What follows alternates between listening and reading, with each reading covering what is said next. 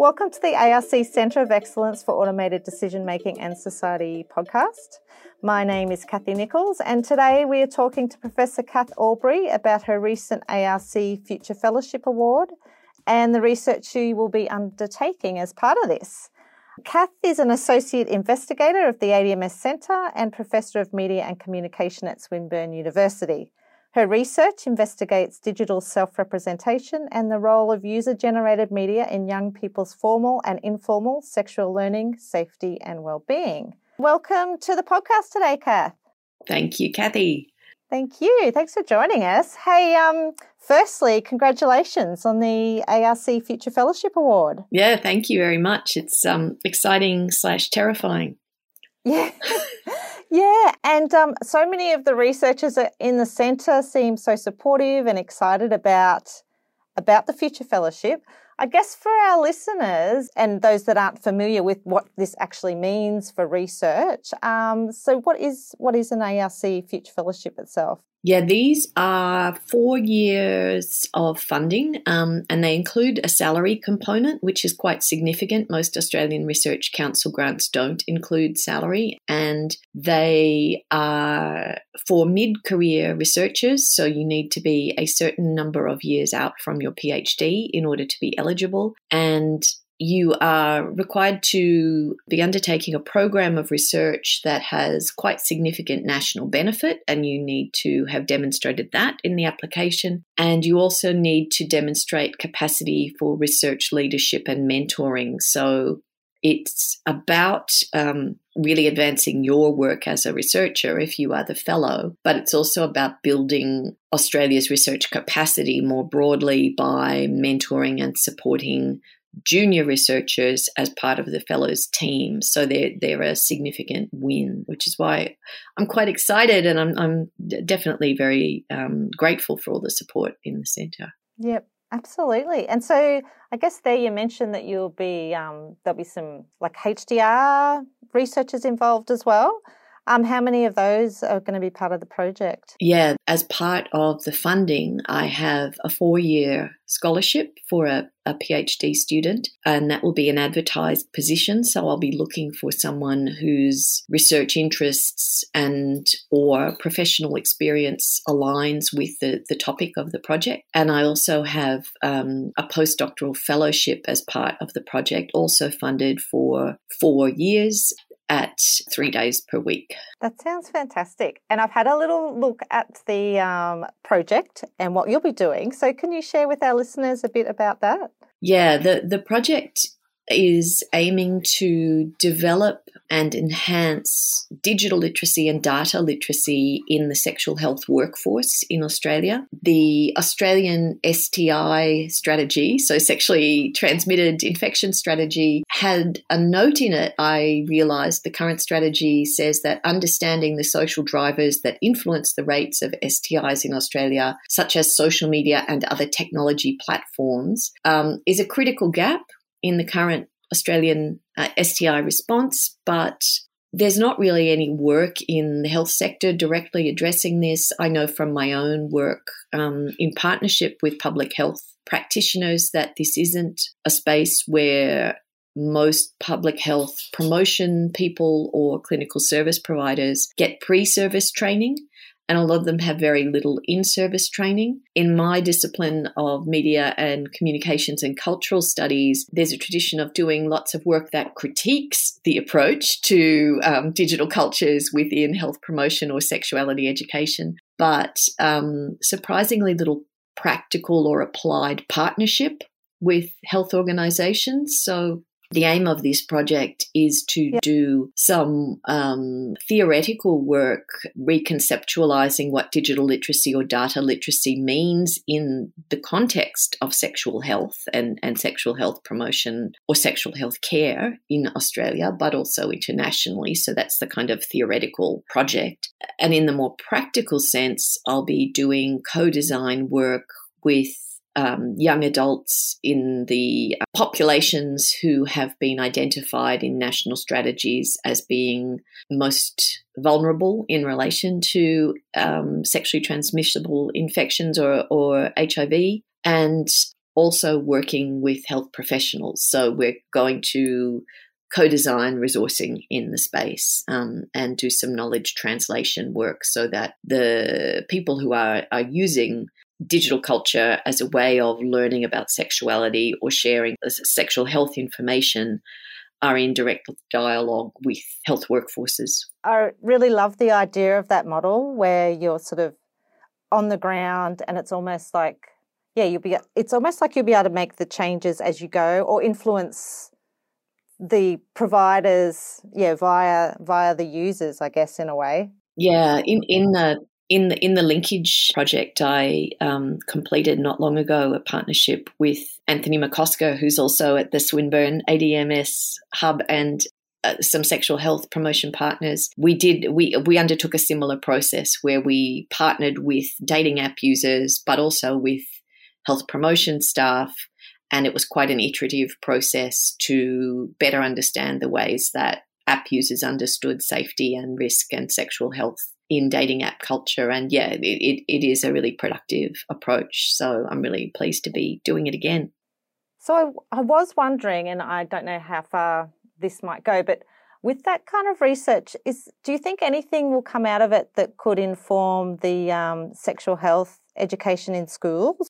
Uh, in this project, I am very specifically looking at 18 to 29 year olds. So the the Australian STI strategy and the, um, the, HIV strategies too identify young people collectively as a, a high risk group that should be targeted with resources. There's been some interesting research conducted here in Australia which demonstrates that really, although the strategy defines young people as kind of broadly 15 to 29 year olds, most of the resourcing and research to date has targeted school age children. So I talked about sexuality education. In the past, uh, I've done some work around schooling and, and sexuality education and digital culture. So, the reason that I really want to um, work with app users over 18 or, or, you know, people who use um, social platforms or, or whatever it is they're using to learn about and share health information is that most people are not really all that sexually active until after they leave school. Um, most people's sexual identity and sense of sexual self and what they like and what they dislike really evolves in their early 20s. And I think that if you were only relying on the sexuality education or your sense of your own sexuality and what you were interested in that you had learned about in school prior to the age of 18, you would be pretty hard done by. And I think a lot of people really are seeking a lot of information now online about sexuality and sexual health because um, their 20s are a time of sexual exploration. And so, for that reason, I think digital culture or a, a kind of attention to digital culture is probably even more important for that age group than it is for under 18s because it's a highly sexually active group. And so much of the focus for under 18s is, oh, well, sexting's against the law. So we'll tell you a little bit, but basically we're going to tell you not to do it. Once you're over 18, pretty much legal to do everything as long as it's consensual. But if all the messaging you've had in the past is risk focused and you haven't had practical information on how to undertake pleasurable, safe um, sexual activity that supports your sexual health and your well-being, you're kind of in a void right now in Australia as term in, in terms of formal health promotion there are no big sexual health campaigns really in Australia. Um, it's very ad hoc and very piecey, and so that's why I would really, um, I'm really relishing the opportunity of focusing on this over the next four years because I think there's some really positive, supportive sexual health information on platforms like TikTok and Instagram or whatever.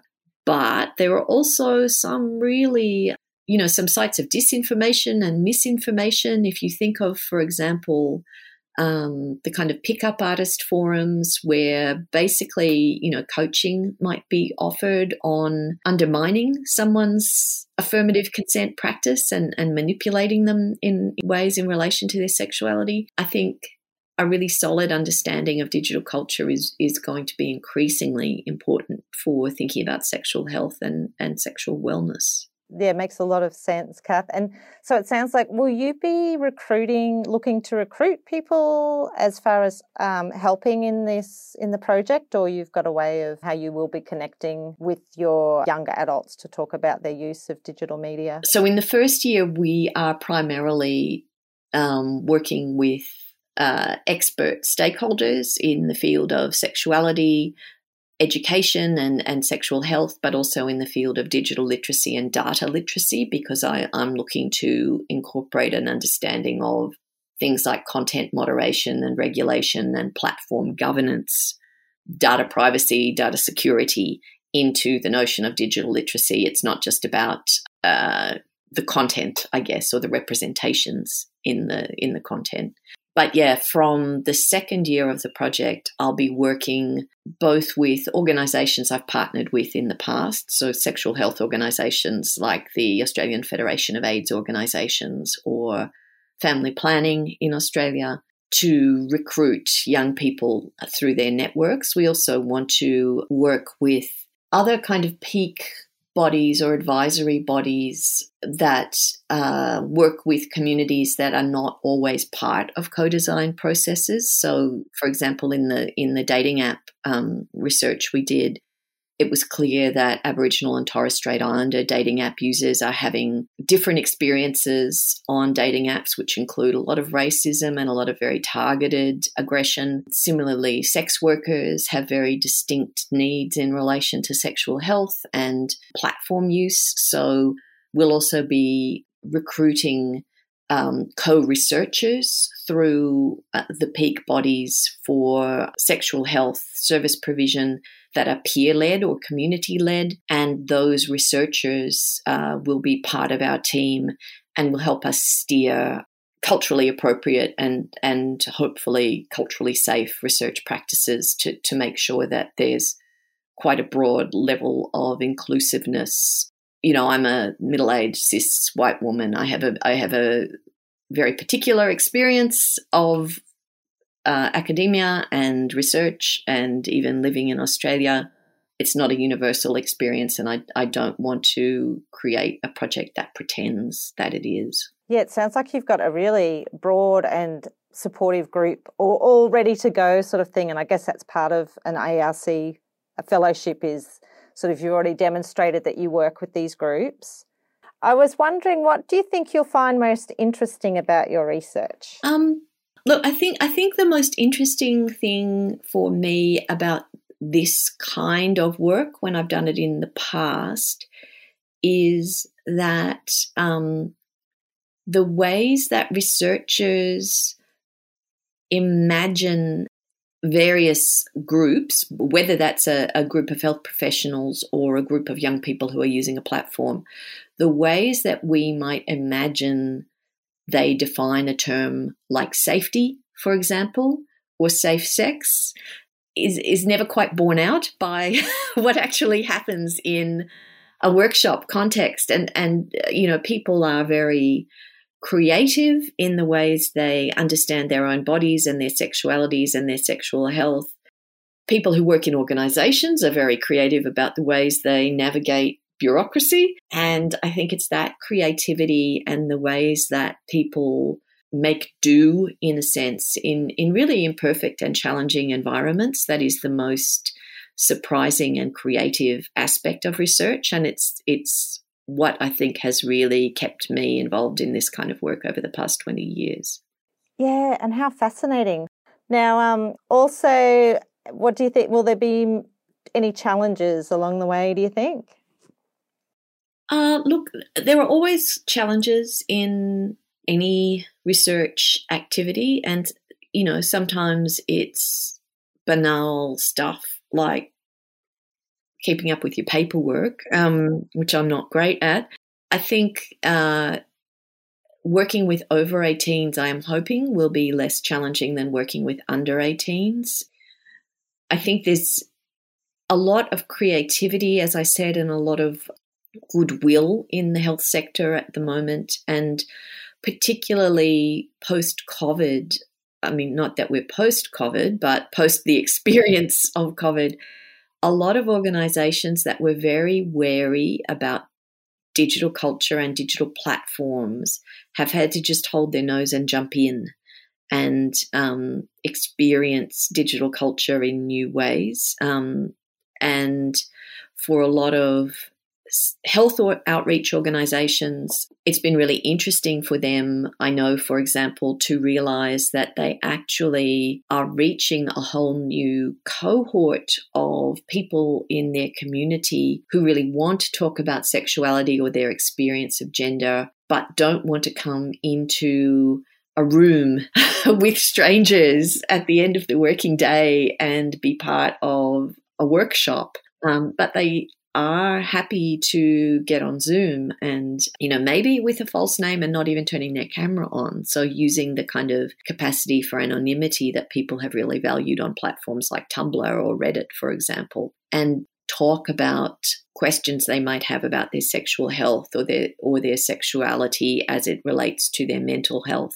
And I think right now is a really good moment for a project like mine because there are many organizations that have really scrambled to move into the digital space and are now realizing they probably need to take um, a step back and, and look at issues like data security and data privacy, for example, for their clients that they hadn't thought about that much because they just had to jump on. And so, yeah, so I think it's a good moment for this project. So at the end of four years, um, what sort of impact do you think, or what do you think you might be able to bring to this to this area and to this problem or this gap that you said that had been identified?